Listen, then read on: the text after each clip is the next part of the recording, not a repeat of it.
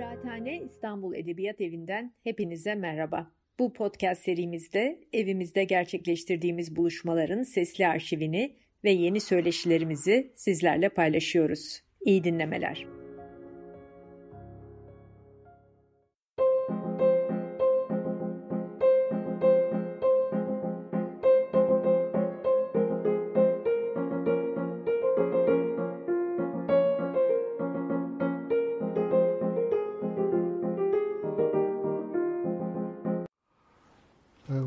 Milliyetçilik e, serisinin bu benim e, yapacağım e, sunumdaki başlığı e, MHP'nin bugünü ve yarını.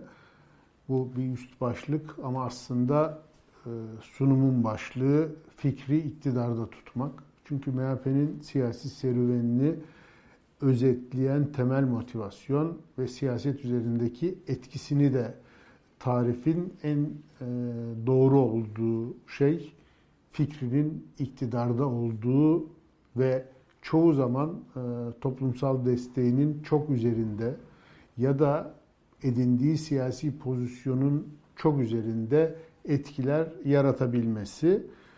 Dolayısıyla bunu aslında bir açarak e, konuşmaya başlayabiliriz. E, MHP'yi bu kadar tartışmalı ve ilginç hale getiren özellikle son yıllarda bu çok daha belirginleşti. Aslında bu kendi hacminin, oy kapasitesinin e, siyasi olarak edindiği rolün üzerinde e, etkiyi yaratan hem onun siyasi serüveninin e, tamamından oluşan bazı özellikler hem de onun resmi e, marka e, tescili üzerinde e, bulunan ideolojik arka planı. Aslında bu ikisinden de beslenen dinamikler MHP'nin çoğu zaman e, bulunduğu e, gücün üzerinde bir etki yaratmasını e, mümkün kılıyor. Bugün e, yapılan son araştırmaların e, ışığında söyleyebiliriz ki MHP belki de beşinci parti ama muhalefetin erken seçim çağrısı için e, devreye sokmaya çalıştığı ya da herkesin e, iktidarın geleceği e, nasıl biçimlenecek sorusuna cevap ararken baktığı e, özellikle e, dış politika olmak üzere çeşitli iktidarın politik hamlelerindeki kırmızı çizgileri, siyaset rotasını doğrudan belirler konumda olan bir e, MHP görüyoruz. Bu son yıllarda çok daha belirginleşti. Bunu dediğim gibi iki e, temel e, noktası var. Birincisi fikrini iktidar yapabilmek ya da iktidarda fikrini etkin kılabilmek için seçim kazanmaya ya da yüksek e, oya ihtiyacı olmamasını sağlayan şey MHP'nin ideolojik özelliklerden yani milliyetçiliğin e, ideolojik özelliklerinden e, kaynaklanıyor. Yani MHP'nin beceri ya da başarısı bunun e, tartışılır tarafları tabii ki var ama ondan önce asıl olarak marka e, hakkını elinde tuttu. Milliyetçiliğin sağladığı imkanlar buna el veriyor. Çünkü milliyetçilik aslında çok kuvvetli bir savunma ideolojisi ve aslında bir joker kimlik, joker bir siyasi kimlik. Neredeyse her türlü hareketin, her türlü akımın, her türlü konjonktürün içerisinde etkili bir pozisyona edinen ve neredeyse bütün akımları, bütün e, siyasi çevreleri etkileyen, içinde güçlü biçimde temsil edilen ya da önemli gölgeleri bulunan bir ideolojik çerçeve. Dolayısıyla bu özelliğinden dolayı, bu kolay nüfuz edebilirlikten dolayı çok etkili. Ayrıca çok korunaklı ve aslında belki de en tehlikesiz tırnak içinde e, resmi çevreler açısından en tehlikesiz e, siyasi pozisyon. Yani e, siyasi hayatta ya da gündelik hayatta milliyetçi olduğu için eleştirilen ya da güçlü biçimde kınanan e, veya bundan dolayı e, tehlike altına giren e, insanların olduğunu görmüyoruz. Tam tersine milliyetçilik çoğu zaman resmi ideolojinin, devletin, devletin açık veya gizli e, organizasyonlarının çoğu durumda partneri olabilmeyi beceren e, bir yapı. Bu tarafı önemli. Ama aynı zamanda çok sayıda sahici toplumsal dinamikle çok kolay ilişki kurabilen, özellikle endişe, korku ve tedirginlik e, temaları etrafındaki bütün siyasi hamleleri şemsiyesi altında e, tutabilen bir vasfı var. Bir de tabii ki kuruluş aklının ya da kuruluş ikliminin çok belirleyici olduğu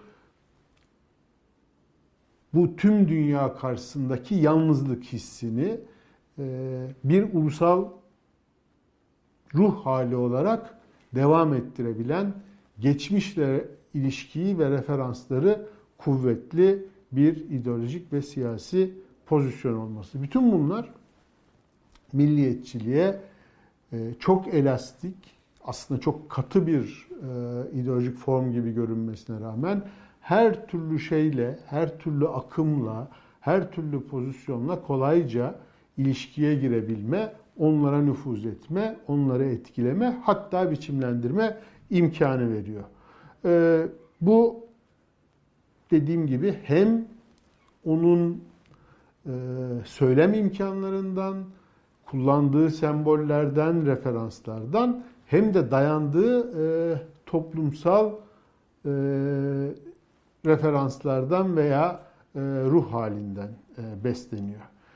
Bu açıdan da e, MHP'nin bugününü konuşabilmek ya da milliyetçiliğin bugünkü etkisini konuşabilmek aslında onun tarihiyle, onun bütün serüveniyle birlikte mümkün. Yani kendi başına bugününü konuşmak pek e, mümkün değil. Bugününü anlamak için, MHP'nin bugününü konuşmak için, bugün yarattığı etkiyi anlayabilmek için onun bütün serüvenine ve geçmişine e, bakmak gerekiyor. Çünkü aslında bugüne ilişkin milliyetçiliğin ve aslında MHP'nin ürettiği ya da e, dolaşıma soktuğu bütün cevaplar geçmiş referanslı. Dolayısıyla e, bir anlamda gücünü, e, kuvvetini, etkisini zaten geçmişten alan ve kendini oraya yaslayan e, bir ideolojik ve siyasi pozisyon. Dolayısıyla da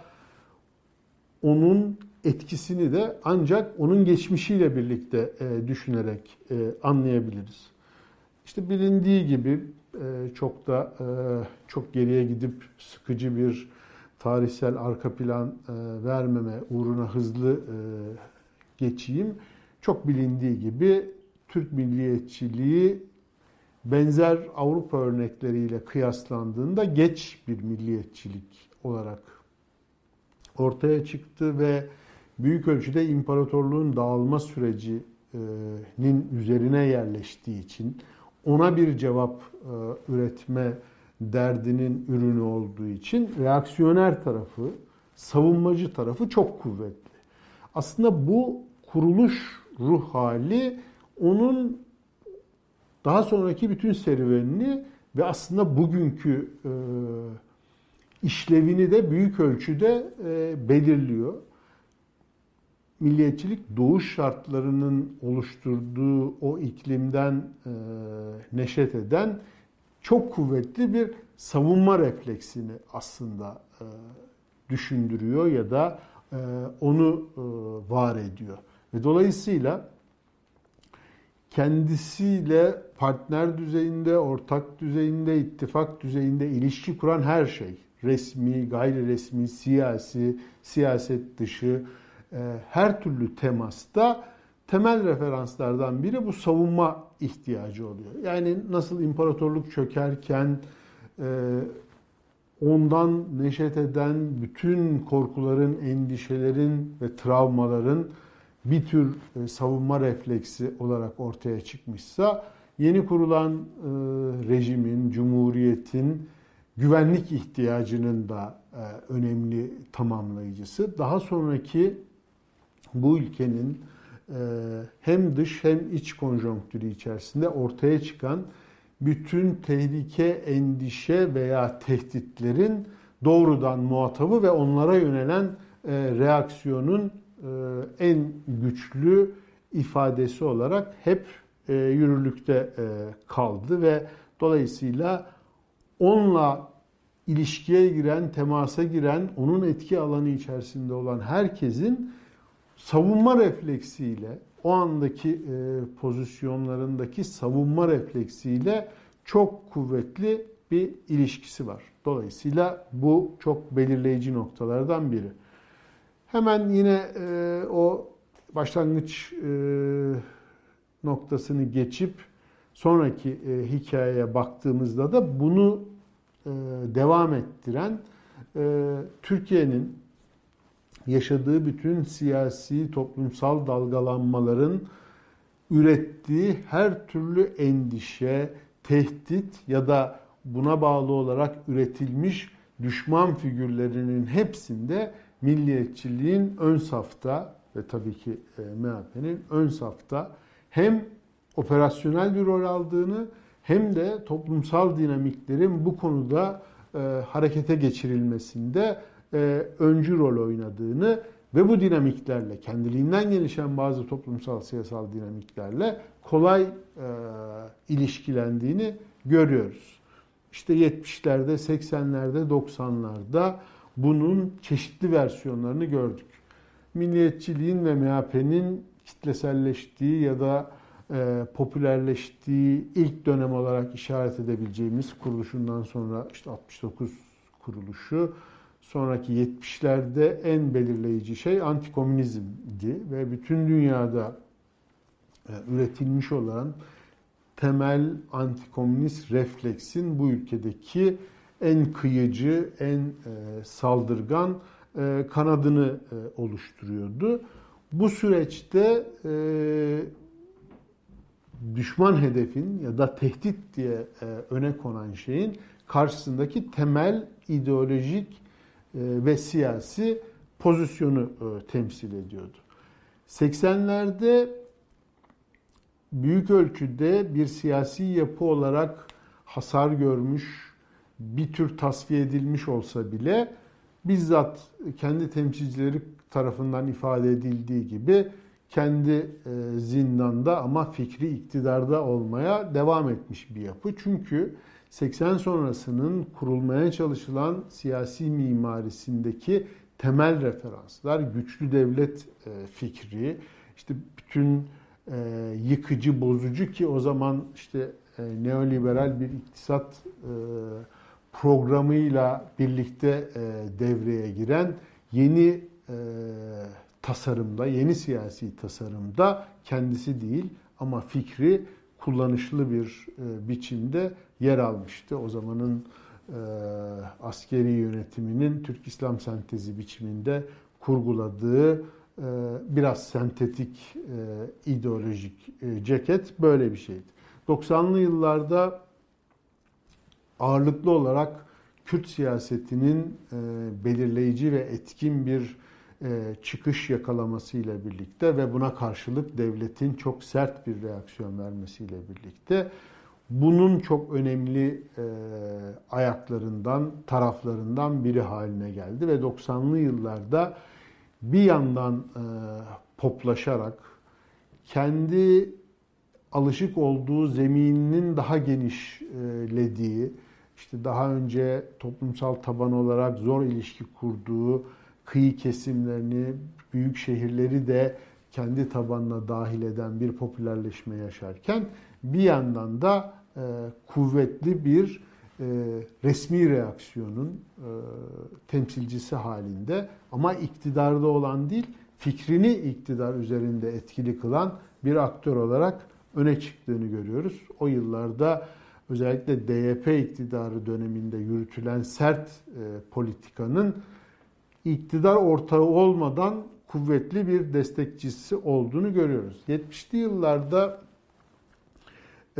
biraz antikomünizm üzerinden daha dindar kesimlerle e, kurulan yakınlık ve ilişkinin 90'lı yıllarda daha seküler kesimlere doğru da bir e, taşma e, içerisine girdiğini gördük.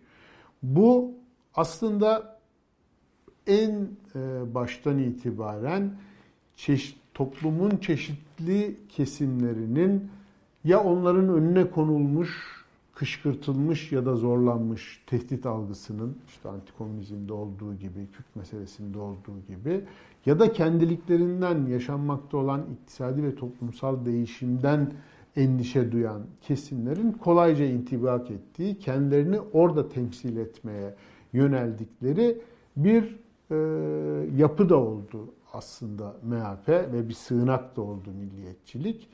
Bu anlamda da benzer tabanlara hitap eden işte İslamcılık, dindarlık, muhafazakarlıkla çoğu zaman gerilimli ama çoğu zaman da geçişken bir taban ilişkisi ve bir rekabet, e, siyasi rekabet e, pratiği de e, ortaya çıktı. Bu özellikle antikomünizm ekseninde işte bu Tanrı Dağı kadar, Türk Hira Dağı kadar e, Müslüman ya da Necip Fazıl'ın işte büyük Sünni Türk çoğunluğa dayalı e, mutlak iktidar fikri gibi ya da 90'larda kurulan işte Refah Partisi ile kurulan e, Kutsal İttifak gibi daha geniş bir e, sağ kitle e, hegemonyasının önemli bir ideolojik parçası olma e, deneyleri de e, yaşandı. Ama her seferinde MHP açısından ve milliyetçilik açısından ilginç olan hep kendisinin iktidara gelmesiyle ilgili pratiklerin sorunlu ama fikrini iktidar üzerinde etkili kılmakta çok daha becerikli olduğunu, bunun sadece en başta belirttiğim gibi sadece siyasi beceriden değil, ideolojik özelliklerden de geldiğini her sefer, her dönemde hedefler, düşmanlar, tehditler ya da onları e, la kurulan siyasi ilişki nasıl değişirse değişsin bu temel e, durum çok fazla e, değişmedi. Bir parantez açarak daha sonra belki tekrar e, değiniriz. Bu 90'lı yıllarda çok da geleneksel olmayan e, taban yani MHP'nin taştığı, milliyetçiliğin nüfuz alanının genişlediği, işte kıyılar, daha seküler e, çevrelerle ilişki hep problemli oldu ve e, işte yakın zamanda MHP'nin bu genişleyen, genişleyerek e, doldurduğu tabanın önemli bir kısmı bugün İyi Parti'de e, temsil ediliyor. Bu e, kısa e, özeti e, yaptıktan sonra belki bir parantez olarak MHP'nin kolayca ve neden e, siyasi süreçler üzerinde etkili olabildiği, toplumsal dinamikleri ve e, özellikle iktidarları fikrini iktidara e, taşıyabilme becerisi açısından e, nasıl etkili olduğuna değindikten sonra kendi fiziki iktidar dedi. Yani iktidar deneyimleri e, konusuna da belki değinmek gerekir. Çünkü aslında ironik biçimde bu kadar elastik ve kolay nüfuz etme imkanlarına sahip bir e, yapının bunun e, kadro e, ayağı da var.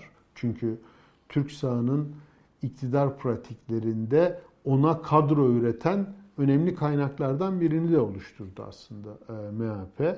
Bu anlamda da e, son derece etkili olduğunu unutmamak lazım. Ama bütün bunlara rağmen kendi gerçek iktidar yani bildiğimiz anlamda hükümet ortaklığı anlamında iktidar süreçlerinin hepsi e, sorunlu oldu. 70'lerde MC böyle oldu. E, 90'ların sonunda e, önemli bir oy patlamasıyla e, sıra bizde sloganıyla geldiği iktidar süreci böyle oldu. Ama kendisinin dışarıda durduğu ama önemli ölçüde etkilediği ya da belirlediği iktidarlar da ilişkisinde hep avantajlı konumlar yakaladı. Bu açıdan da e, ilginç bir siyasi serüven ve e, onun toplumsal desteği, siyasal desteği ve etkisi konusunda da e, ilginç grafikler izledi Türkiye'de, Türk siyasetinde e, bunun çeşitli e, dönemlerde izlerini e, takip ettik. E, MHP bu açıdan ilginç bir e, serüven e, sundu bize. Süreklilik arz eden ve lineer bir e, akış değil, son derece dalgalı bir e, grafik oluşturdu. Ama ilginç biçimde çok standart olarak ideolojik e, yapıların, ideolojik e, partilerin ana akım ya da merkezdeki büyük gövdeye yaklaştıkları ya da onunla yan yana durduklarında hızla eriyebilecekleri, onlar tarafından yutulabilecekleri genel e, bir kabuldür. Ama MHP'nin neredeyse bütün deneylerinde bunun tersini gördük. 90'lı yıllarda, 70'li yıllarda AP'nin, 90'lı yıllarda DYP'nin ve şimdi de AKP'nin MHP'nin kendisiyle çok onlarla çok yakın durması yüzünden hızla eriyeceği, onlar tarafından yutulacağı iddia edildi ama bunların hepsinde tersi oldu. MHP'nin büyüdüğünü ve bu süreçlerden avantajlı e, çıktığını, yan yana durup sorumluluk almadan fikrini iktidarda tutabildiği her durumda e, etkili ve kazançlı olduğunu gördük.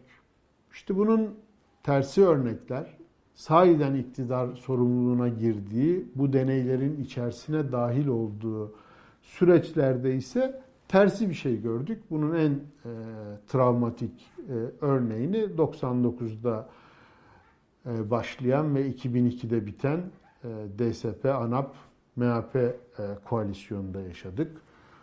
Burada önce deprem, peşinden ekonomik kriz ve aslında bütün süreç içerisinde son derece e, MHP'yi tartışmalı hale getiren ve yönetim becerisini e, sorgulama konusu e, yapan bir e, pratik izledik ve bunun e, ağır faturalarını da ödedi e, MHP. Şimdi bugünü e, buradan yola çıkarak bugünü e, konuşmaya e, başlamamız için belki bugünün başladığı noktaya yani 2000'lerin e, başına dönmek lazım. Çünkü aslında bugün MHP'nin pozisyonu, MHP'nin iktidar bloğundaki yeri, siyasi etkisi konusunu konuşmanın başlangıç noktası ya da anlayabilmenin e, başlangıç noktası aslında 2000'lerin başındaki konjonktüre geri dönmek. Çünkü bugün çok konuşuluyor. AKP iktidarının son dönemi için çok sık gündeme geliyor. İşte neredeyse iç politikanın tamamen dış politika e, dengeleri ya da meseleleri etrafında e, kuruluyor olması. Aslında bakarsak bugünü kuran temel dinamiğin başlangıcında da neredeyse aynı e, durum söz konusuydu. 2000'lerin başında da Türkiye'nin bütün iç politik e, refleksi, dengeleri, e, oradaki siyasi aktörlerin aldığı pozisyonların tamamı ağırlıklı olarak dış politika ile ilgiliydi. Hatırlanacağı gibi IMF, AB süreci, Orta Doğu özellikle 11 e, Eylül saldırıları sonrasında Amerika'nın e, müdahalesinin hemen eşiğinde e, olunması bütün bunlar çok kuvvetli bir dış politika belirleyiciliği yaratıyordu. Ama bugünden farklı olarak oradaki pozisyonlar ve oradaki trend bugünün tam zıttıydı. Ama aslında biraz sonra anlatacağım gibi bu 20 yıllık e, hikaye başıyla sonuyla birbirinin zıttı değil aslında tamamlanan, kendini tamamlayan bir circle'ın, bir çemberin e, olduğunu bize gösteriyor. Çünkü e, sıfır noktasında yani bugünü kuran AKP'nin tek başına iktidar olduğu, MHP'nin meclis dışında kaldığı süreçle AKP'nin MHP sayesinde iktidar kalmaya devam ettiği ve onun başlangıç noktasında söylediği bütün politik pozisyonlara geldiği ve uymak zorunda kaldığı çember aslında bir bütün oluşturuyor. En azından ben e, bu süreci böyle görüyorum. Birdenbire her şeyin değiştiği bir şey değil, bir e, tamamlanan e, çemberin tekrar aynı noktaya e, vardığı e, fikrindeyim. Çünkü o nok yani o başlangıç noktasında 2002'de AKP'yi iktidar yapan süreçte MHP'nin aldığı pozisyon hatta bu pozisyon neredeyse tek başına yani tek siyasi aktör olarak üstlendiği bir pozisyondu. O dönemin hakim trendinin toplumsal ve dış politik konjonktürün önemli ölçüde zorladığı e, rüzgarın tam karşısında bir pozisyondu.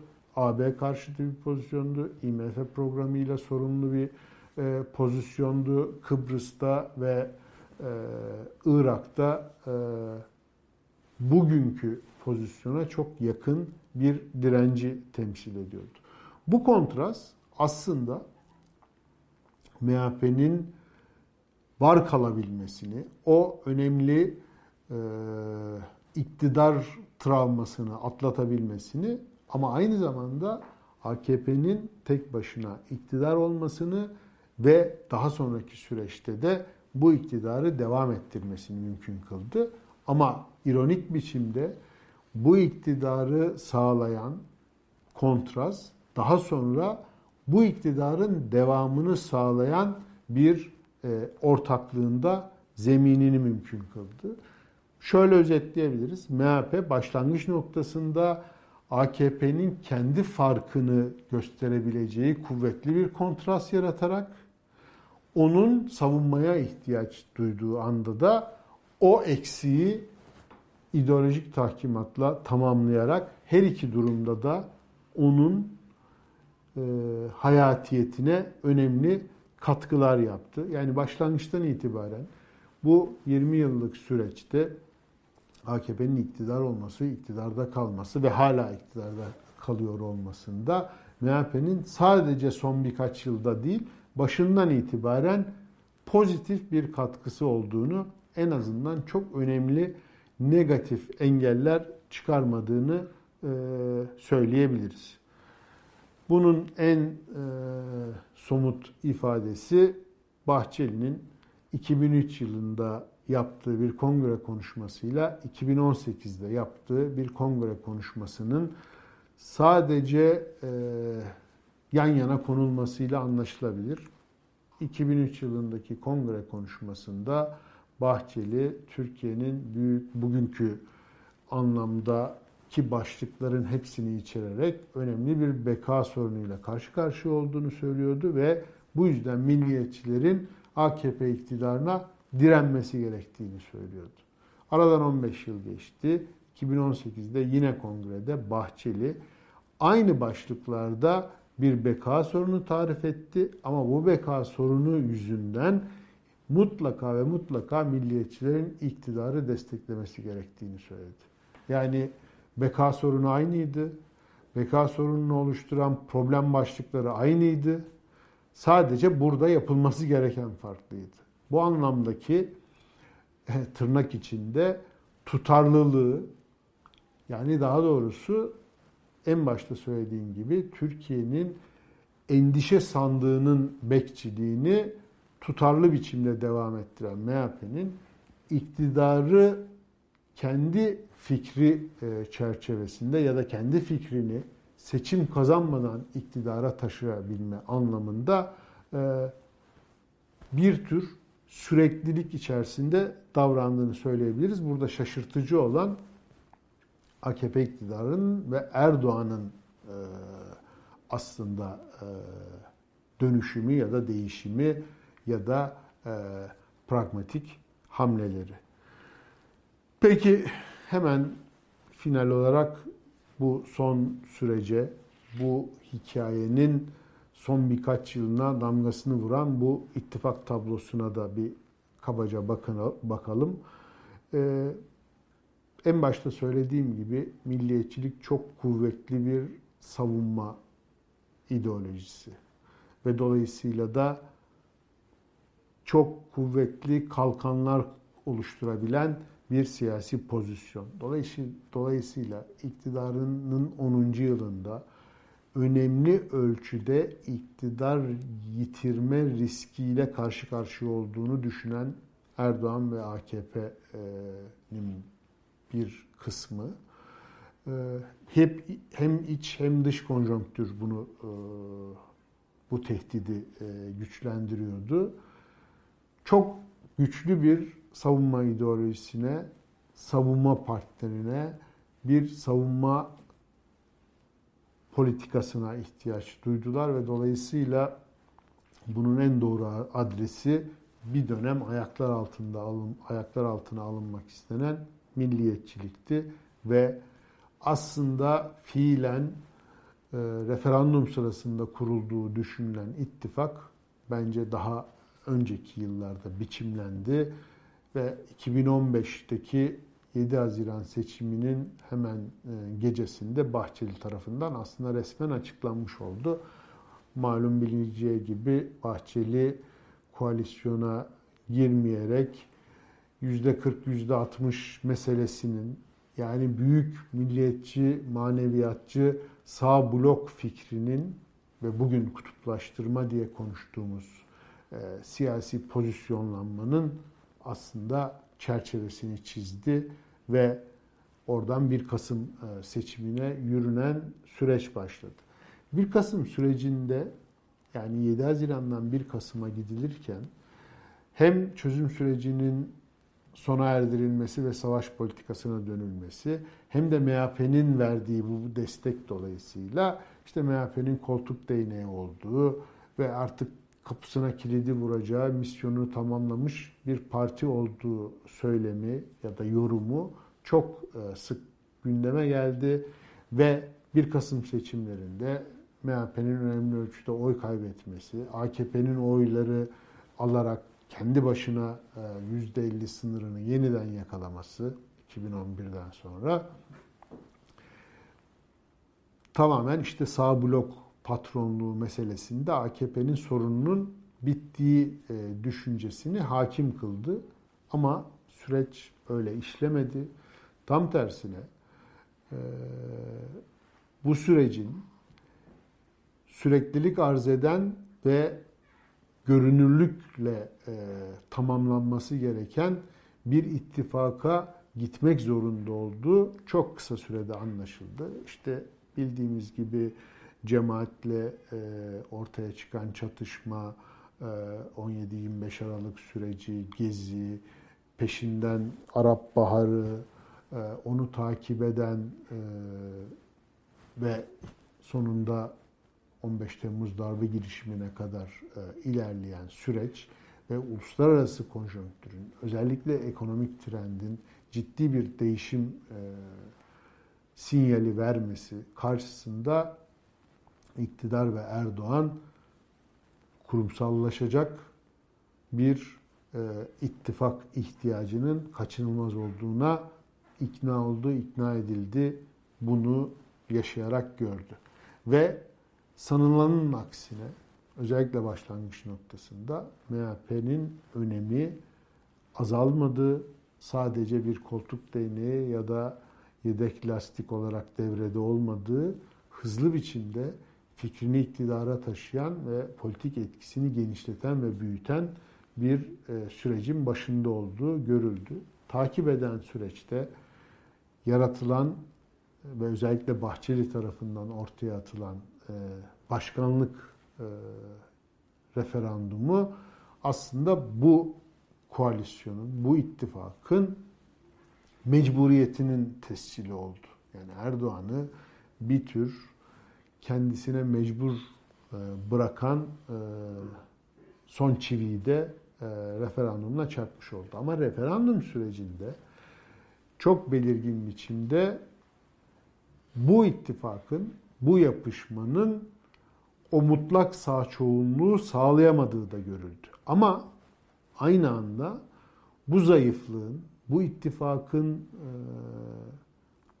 kısmi e, destekle ve birbirine mecbur hale gelmesinin aslında yapıştırıcı bir etki olduğunu da gördük. Etkisi olduğunu da gördük.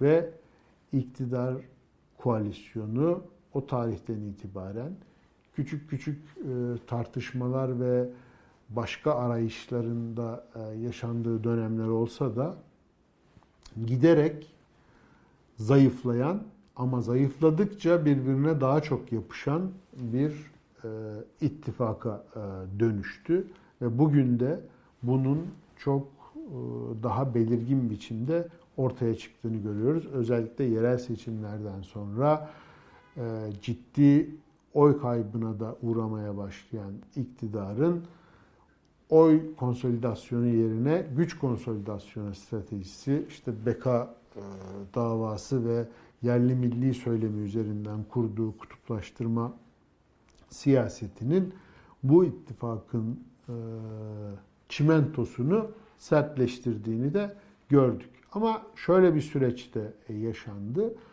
Bu simbiyotik e, iç içe e, geçme ve aslında e, MHP'nin iktidar fikrini iktidar yapmaktan daha ileriye doğru giden özellikle Bahçeli'nin tavrıyla fazla yüz göz olması diyelim iktidarla yavaş yavaş kayıptan MHP'nin de nasiplenmeye başladığı bir süreci başlattı ve galiba e, şu anda iktidarın yaşadığı e, toplam e, krizin bir parçası haline gelmeye başladı MHP. Şimdiye kadar sağladığı fikrini iktidarda, seçim kazanmak zorunda olmadan fikrini iktidarda tutabilme lüksünü artık kullanamıyor. Ama bu sürecin